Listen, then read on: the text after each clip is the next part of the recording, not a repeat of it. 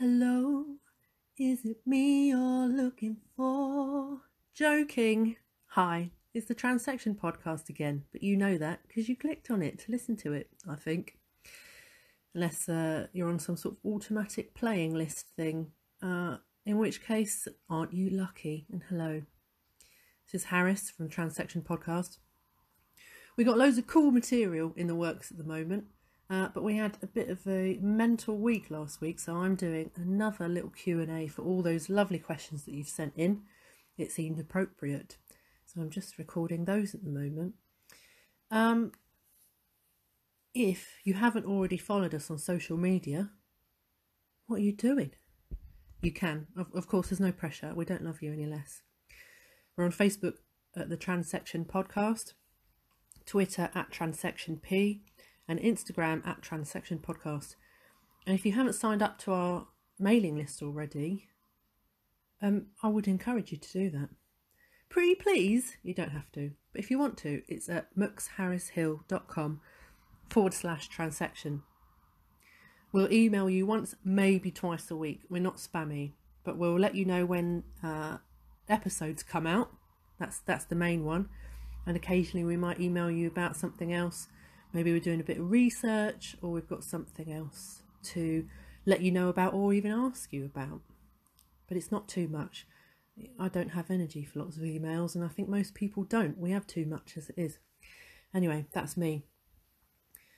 Uh, on an upcoming episode, we have an interview with the amazing Juno Roche, who is a trans author and activist and she's just the bee's knees. And we had a really amazing conversation all about creativity. She lives in the uh, uh, Spanish mountains with dogs, just her and her dogs, in a farming community, and that's where she writes. Originally from South London, I believe. And she's just just all um, all round amazing, very interesting person, and very gentle and lovely, but also very. She's got lots of very positive things to say about our community, and it was lovely to listen to. Real balm for the soul. So if you, yeah, keep an eye out for that. In fact, if you sign up to our mailing list, you'll know about it the second it's out. Highly recommend it if you're a creative person or you need some to hear some nice things about trans stuff and some nice affirming melodic tones of uh, a very talented and intelligent author an activist. You know, look forward to it. Here's a clip. With each book, I knew that there was a kind of slightly different theme um, that I wanted to kind of approach. And I just knew that it wasn't, I wanted to kind of collect us mm. now.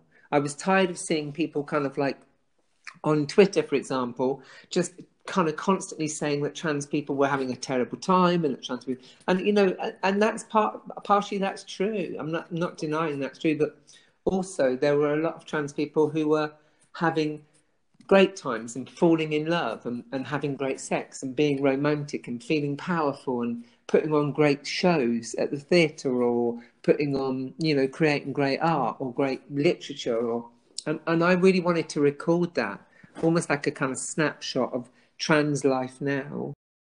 I hope you enjoyed that. It was really amazing to listen to her. I had to keep reminding myself. I was like, oh, I can't just listen. I'm actually taking part in this. I had to keep rem- remembering that I, I have a bit to do. I have to talk as well. It was um, it was really good. Anyway, time for this week's episode.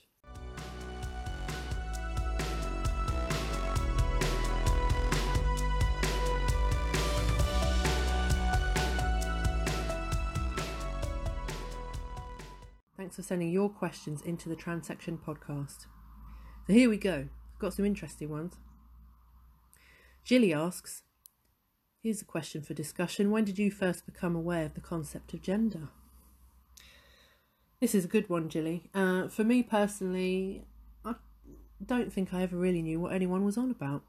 I even remember in primary school, uh, not even primary school, nursery, when I was very small, and people talk about boys and girls and men and women and this and that and I just I sort of accepted it but I didn't really relate so it was always there I guess as long as I can remember but I just didn't really know what anyone else was talking about and that is still the case now, interestingly. Uh, I just trust people that they know what they're talking about about themselves. You know, they're expressing this themselves to me. I believe them and I validate that, but it's just not something that I relate to. So I hope that answers your question, Jenny. Thanks for that. Annie asks Is gender a social construct? A lot of scholars and academics will tell you gender is definitely a social construct. And even a lot of people within the movement will tell you that gender is a social construct. I would say it's a little bit new, more nuanced than that. I would say that there's a social construct around gender. I think it would be inauthentic and maybe a bit dictatorial to say that gender doesn't exist outside of a social construct. I know there are a lot of arguments for and against this, but ultimately, I've spoken to so many people who really have such a strong internal sense of gender, cis and trans alike, that I, I don't think it would be right to say definitely that that's all it, there is to it, and that without the social construct of it, we would all be genderless. I mean, obviously, I feel genderless, but I think to, to say that that's true of everybody, I don't I don't believe that right now, and I don't think that that's the goal. I think that everyone has their own relationship with gender or genderlessness or whatever, and that's up to the individual, and it's not really it's neither here nor there what we think or what we want in terms of like a, u- a universal belief or attitude around this thing besides validating people and accepting that multiple stories exist and multiple realities exist other than our, than our own. And ours is not the only one and it's not the only valid one and it's not the best one. That ultimately we should be making room for everybody to be themselves and that gender is something that should be a good thing or at least at least not a bad thing. It should work for you. That's what i think. So thank you annie for that question. Sophie sent in a message that says why is gender forced upon children? Why can't we have kids clothes instead of boys clothes and girls clothes? Sincerely parent of a pissed off child. Oh bless you sophie's child.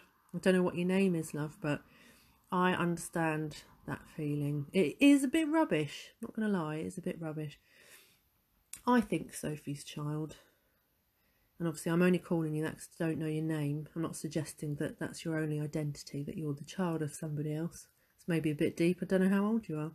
Um, I think that part of it is that gender is forced upon children because if we're conditioned to be a certain way from birth, then we're easier to control. We know our places and we are more likely to take part in the system as it exists. I think I think that for people whose uh, interest it, it, it's in to keep everything the same and keep everything very homogenous, if that's the right word, I think it's in their interest to do that, to keep everything going exactly as it is. And I think that it threatens that to say, well, actually, I don't really want to do it that way. It's not really, I don't actually like that, or that doesn't work for me. I think that those of us who don't see things that way, or that's not our reality, that's not our, our experience at all, I think that that probably threatens people who are in control and want things to be very simple and work a very specific way. So I think it's definitely partly that. And i think that clothes come into that as well. If you if you're told you have to dress this way or you have to dress that way then and you do anything that is different then everybody's conditioned that they might even then bully you or make you feel shame so that you stop doing it. So ultimately it's not just like the culture that's wants you to behave a certain way, it, it gets everybody to join in so that you can't, it's more difficult to just be yourself because there's always people around who are watching what you're doing and make, like um, making sure that you're behaving the way that they've been told everyone should behave.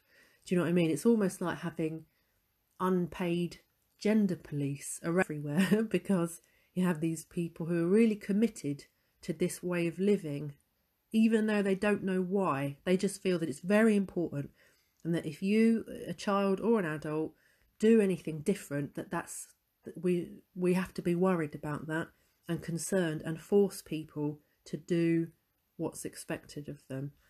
So I'm sorry if that's a, a bit of a deep answer for a child.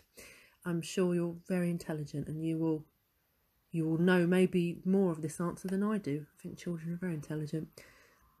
So yeah, that's why I think I think it just makes us all conform and all behave and do things the way that we're told.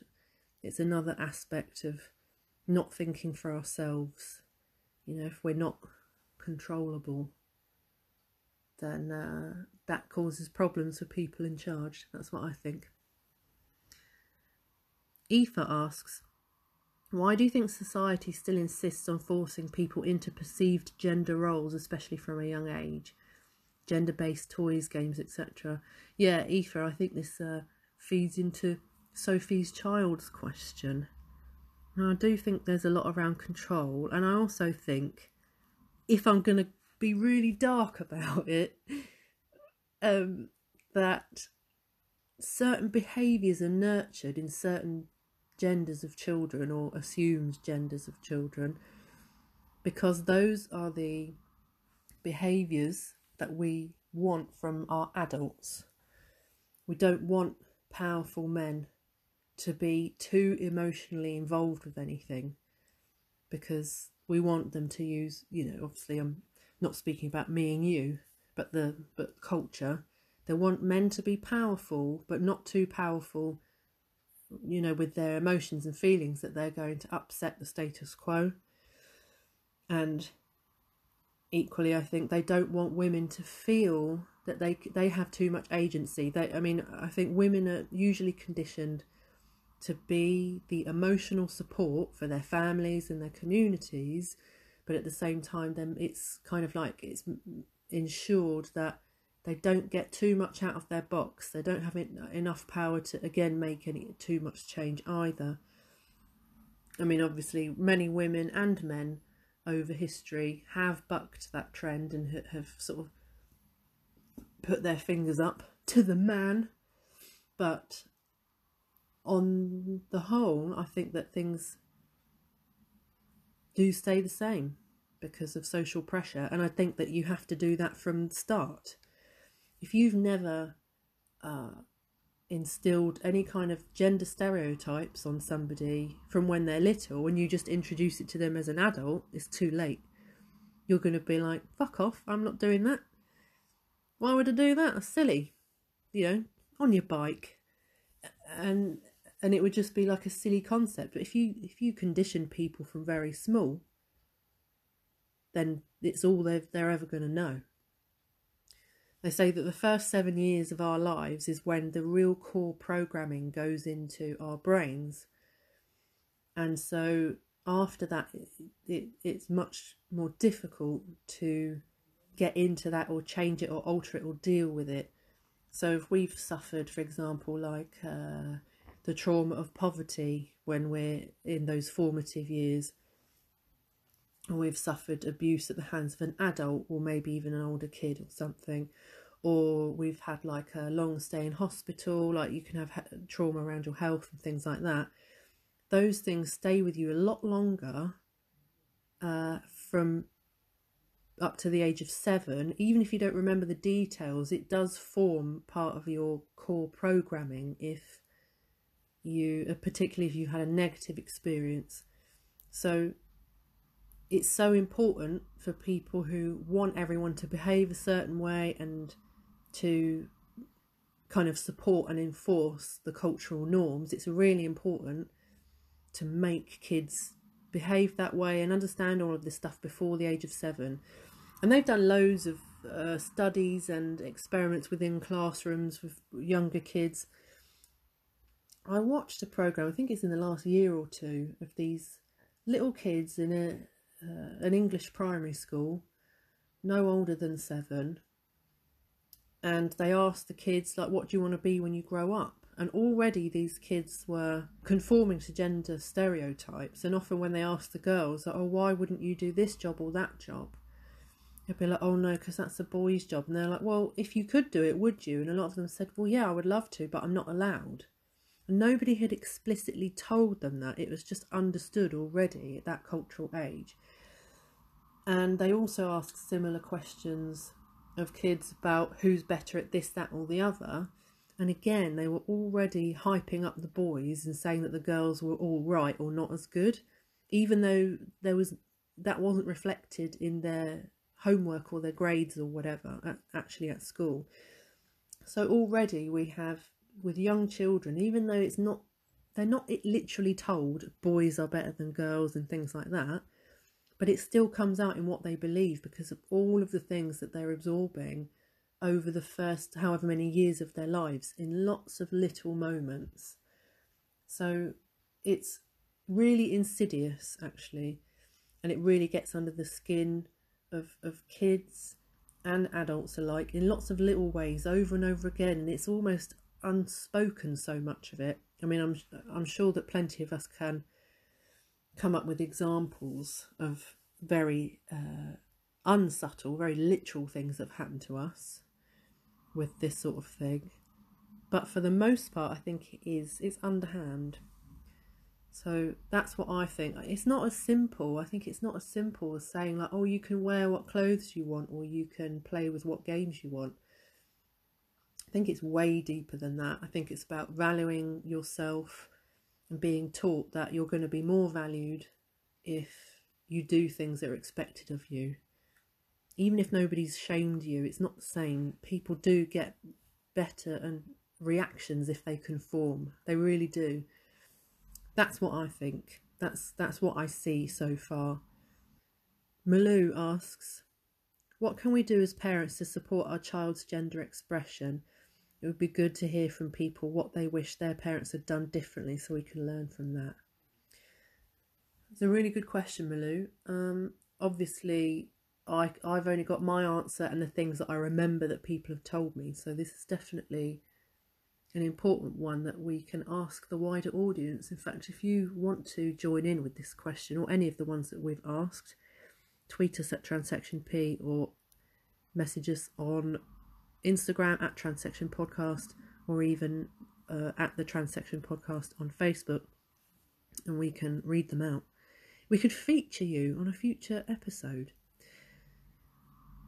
But from what I know, Malou, supporting your jo- your child's gender expression is purely about giving them choice and letting them choose uh, in terms of how they behave, the things that they like, clothes, books, toys. It, it's all about options and respecting that. And even if so, you you're talking about gender expression, which is not the same as gender identity. But in case that's not what you meant, if you want to support children's gender identity as well, it's just about giving kids the information of like this is how the world works and everybody's a bit different and that's fine. And we've made these assumptions about you but if that's not true then that's absolutely fine. And saying uh, giving your kid information about all these things obviously in an age appropriate way.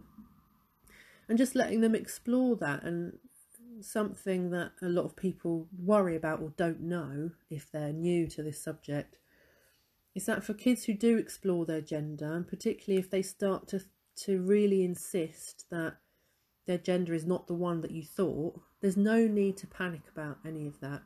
Yes, there are going to be challenges, but in terms of surgery or medical intervention and stuff, that's that's not something that happens when you're literally a child. You might be supporting your kid in how they want to dress or how they want to be called, their pronouns and their name maybe.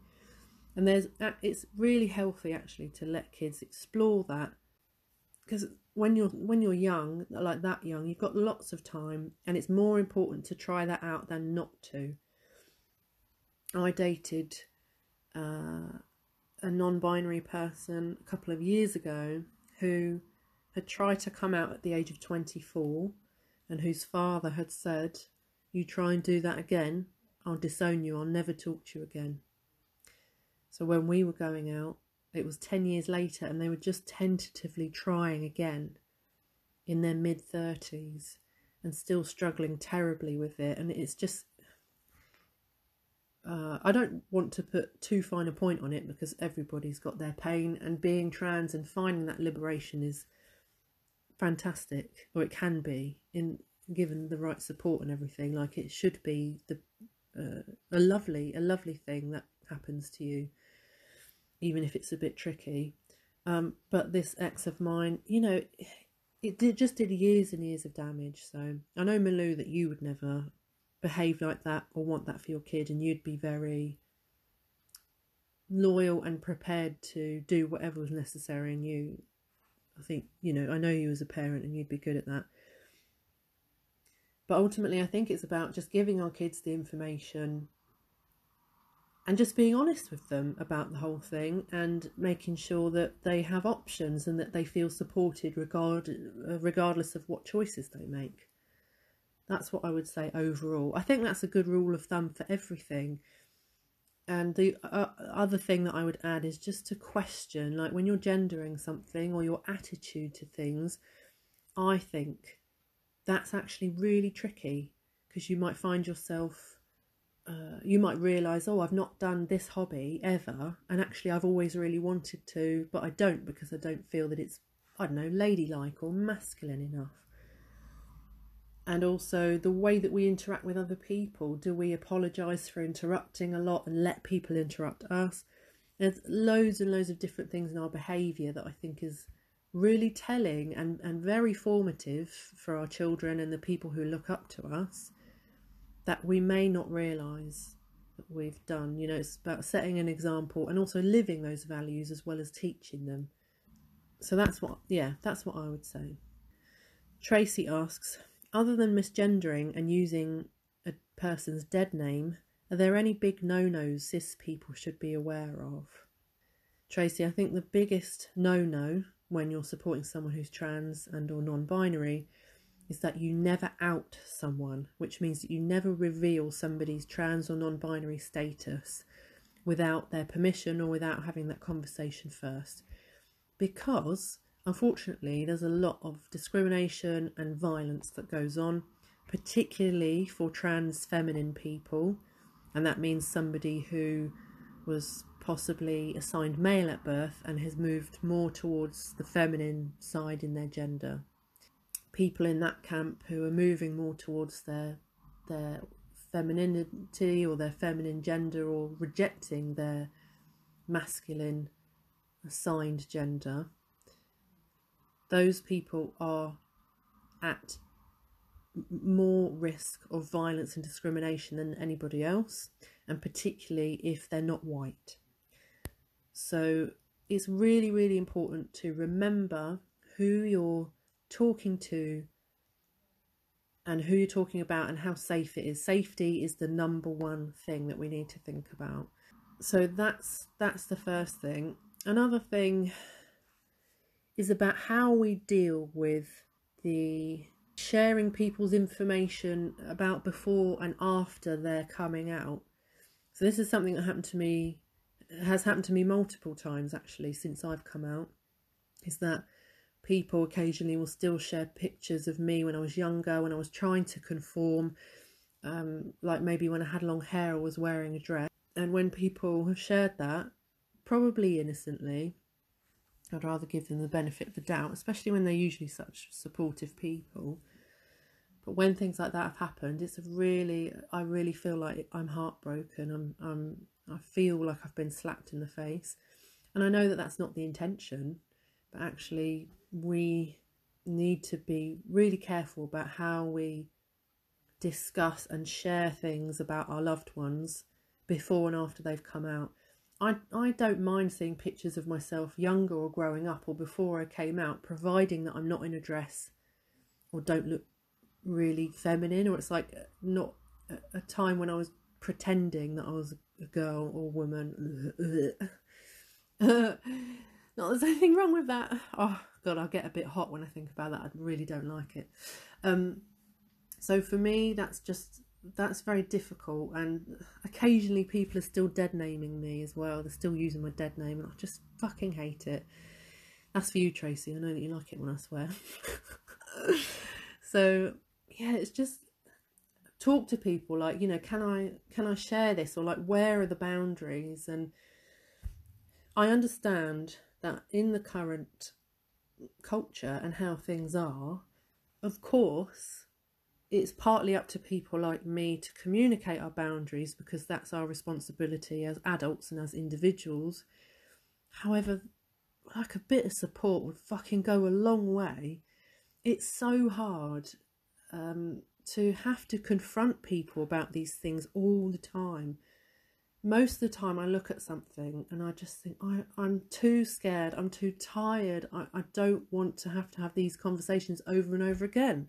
You know, I've got family members that I don't see very often, and they still occasionally dead name me online, and I have to go back and say, My name is Harris. This is my legal name. Please do not use my dead name. If you see somebody else using my dead name, please correct them and remind them that this is my name. Do not call me that anymore.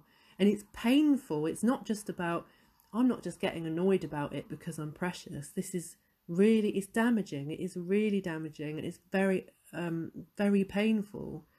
If you can think, I don't know if this would be a particularly good analogy, but if you can think about maybe being in an unhealthy relationship, maybe uh, an abusive relationship, and that's something that I can relate to. You know, you don't want to, like, it's like sharing, and it's not, you know, it's not the, the gender's fault. Like, I don't blame girlhood or womanhood for my dysphoria.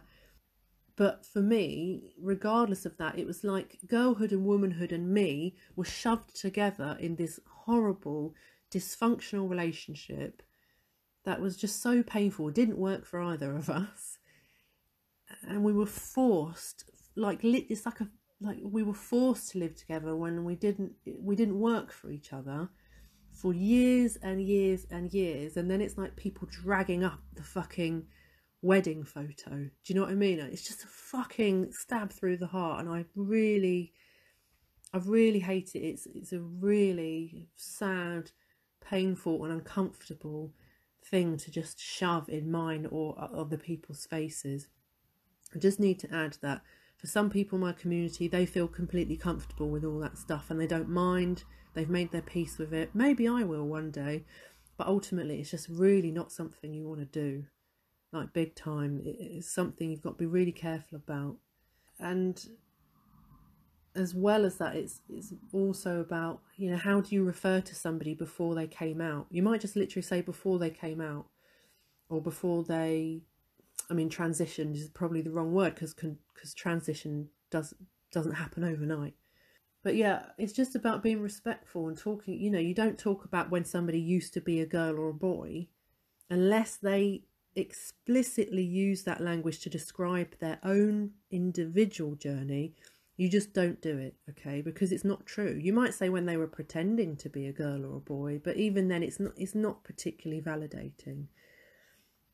If you can draw the parallel of if somebody comes out to you as gay, you don't say when they used to be straight. Because the premise is that they probably were always gay. I mean, I guess again it's nuanced, but you need to talk to people like uh, and if you're not sure, err on the side of caution talk about the positive thing that happened before they transitioned, before they came out, before they were true to themselves, you know, rather than when they used to be XYZ. I think the language and the attitude is more important than anything, and I do think that empathy can get us really bloody far, to be honest. And being willing to have those conversations.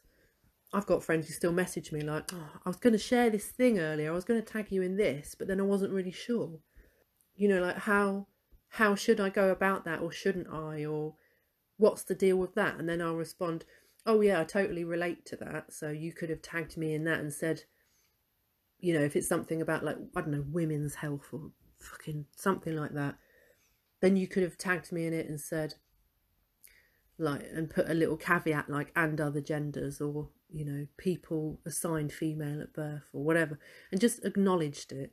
I, I don't expect the world to change to be inclusive by tomorrow because if that was going to happen, it would have done already. It's, this is a long haul thing. So I'm also very uh, aware and accepting of the situation that we're in, even though it's very difficult sometimes. So it's just about striking that balance, acknowledging it, but having those conversations out loud. I think people do get a bit awkward about it and they're worried about putting their foot in it, and that's completely understandable.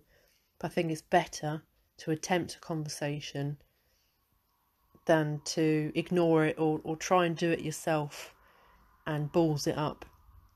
And I think that attitude is, I think that's relevant to most areas of uh, human rights.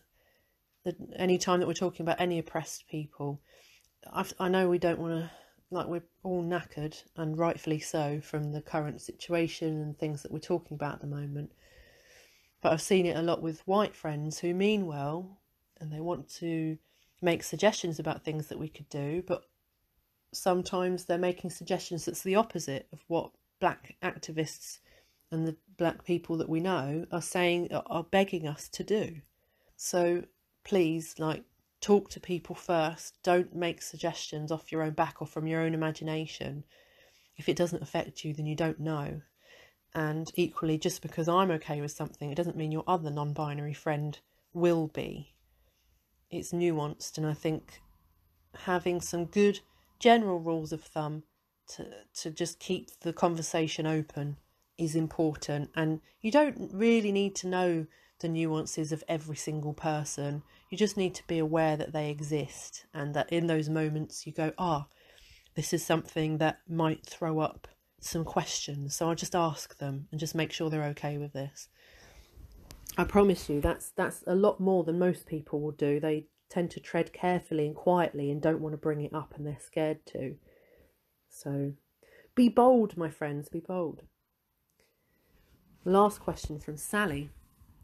This might piggyback off Jilly's question, but a discussion with a few people about what gender expression looks like at an early age as you try to express your truth. Are there signs or behaviours that parents or teachers or youth workers should look for, and how can they help? That's a lovely question, Sally. I really like that one. Gender expression. Basically, there's no way to know from somebody's behaviour definitely what their gender is.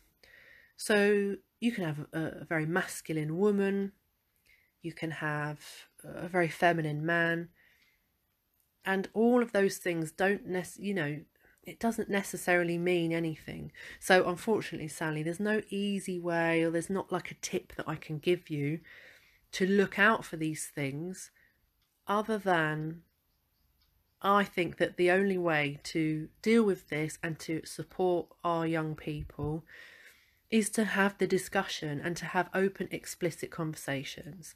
Now, you might not want to say it to somebody's face like one on one, are you a girl? Do you feel like a girl? but you might instead invite a conversation. Today we're going to talk about gender identity. There is a variation. Just because somebody's told you that you're X, Y, and Z, that doesn't necessarily make it true. And it's okay. I mean, for example, I know lots of feminine trans guys and masculine trans women, like, and non binary people that span the entire spectrum, I guess, of or the constellation of presentation, like how you look, how you communicate yourself in terms of the sort of masculine, androgynous, feminine aesthetic and, and vibe. So I think it's more important than anything to just have these frank conversations. Normally, if children and young people have those expressions that are obvious and are maybe stereotypical. So you might have like a trans girl who at five she's like, I want to wear dresses, and you've, you know, who, who's very insistent. Uh, if you look at people like Jazz Jennings, she said from a very small age when she was a toddler, she was like, I'm a girl, stop calling me a boy, what's wrong with you? She was extremely vocal always has been.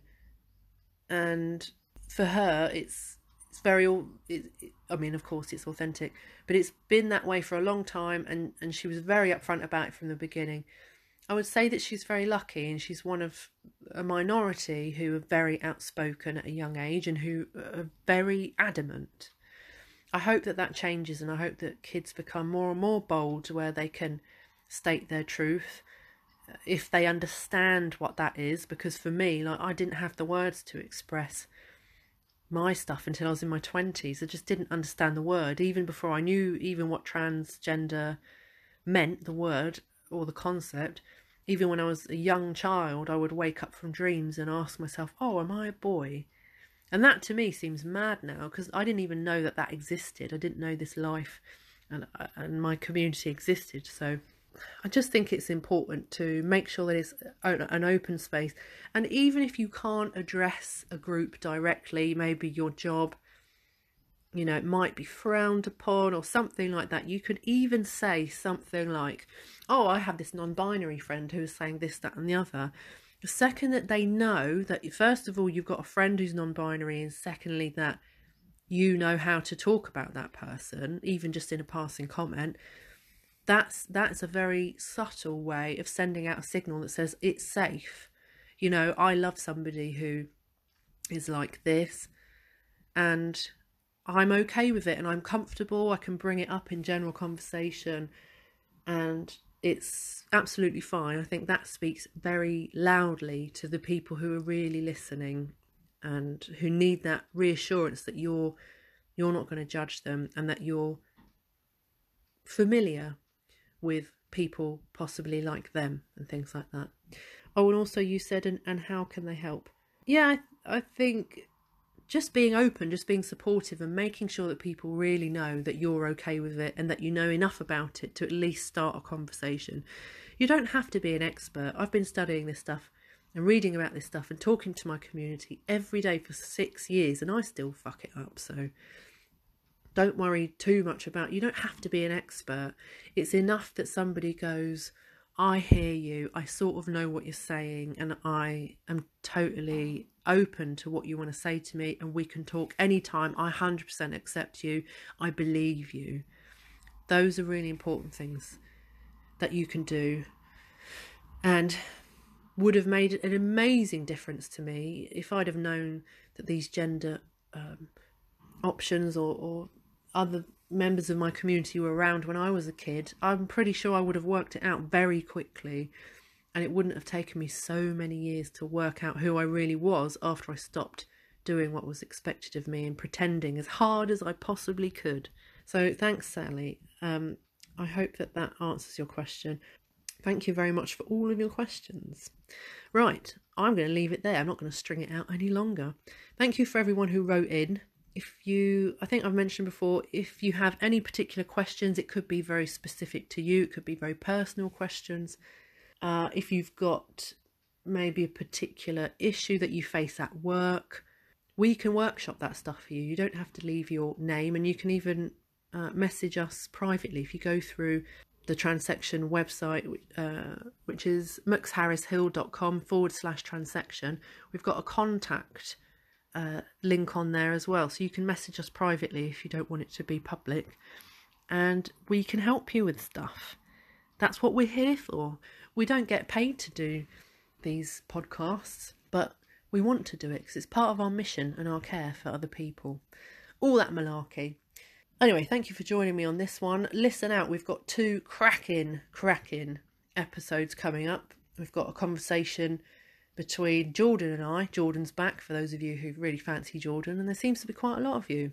So uh, keep that keep that admiration coming. I know it's very much appreciated. Jordan and I talk about our um, religious upbringings and then how that's impacted with our queer identities, all that sort of stuff. Is is uh, big stories, big conversations, if you like that sort of thing. And uh, the other one is, of course, the interview with Juno Roche.